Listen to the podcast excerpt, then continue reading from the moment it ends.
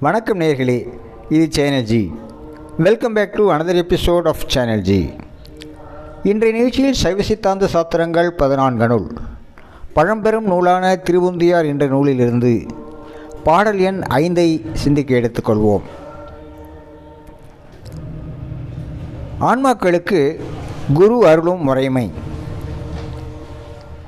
ஏகனும் ஆகி அநேகனும் ஆனவன் நாதனும் ஆனான் என்று உந்தி நம்மையே ஆண்டான் என்று உந்தி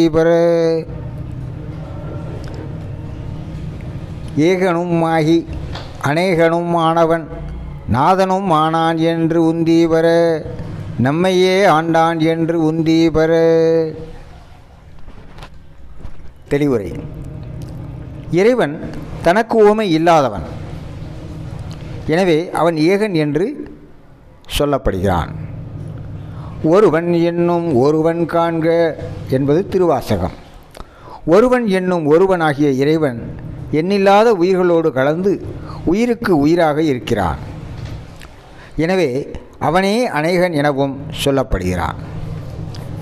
உயிர்கள் வாழ் கொண்ட பெருங்கருணையின் காரணமாக அவனே குருநாதனாக எழுந்து அருளி உள்ளான் உலகில் எத்தனையோ உயிர்கள் இருக்கையில் நம்மையும் ஒரு பொருளாக கருதி நம்மை அடிமை கொண்ட அவனது ஆண்டமையை நினைந்து உளம் உருகுவோமாக.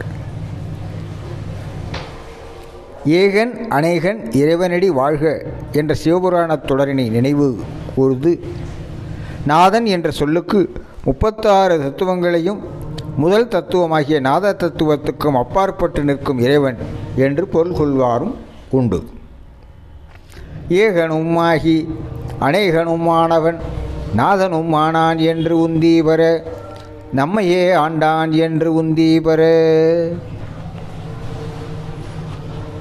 அன்பு நேர்களே உங்களுக்காக தினம் ஒரு நிகழ்ச்சி வளம் வந்து கொண்டு இருக்கிறது நிகழ்ச்சியை பற்றி உங்கள் கருத்துக்களையும் எண்ணங்களையும் எங்களுக்கு எழுதி அனுப்புங்கள்.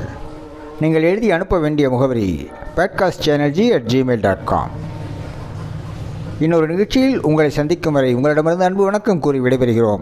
நன்றி வணக்கம்.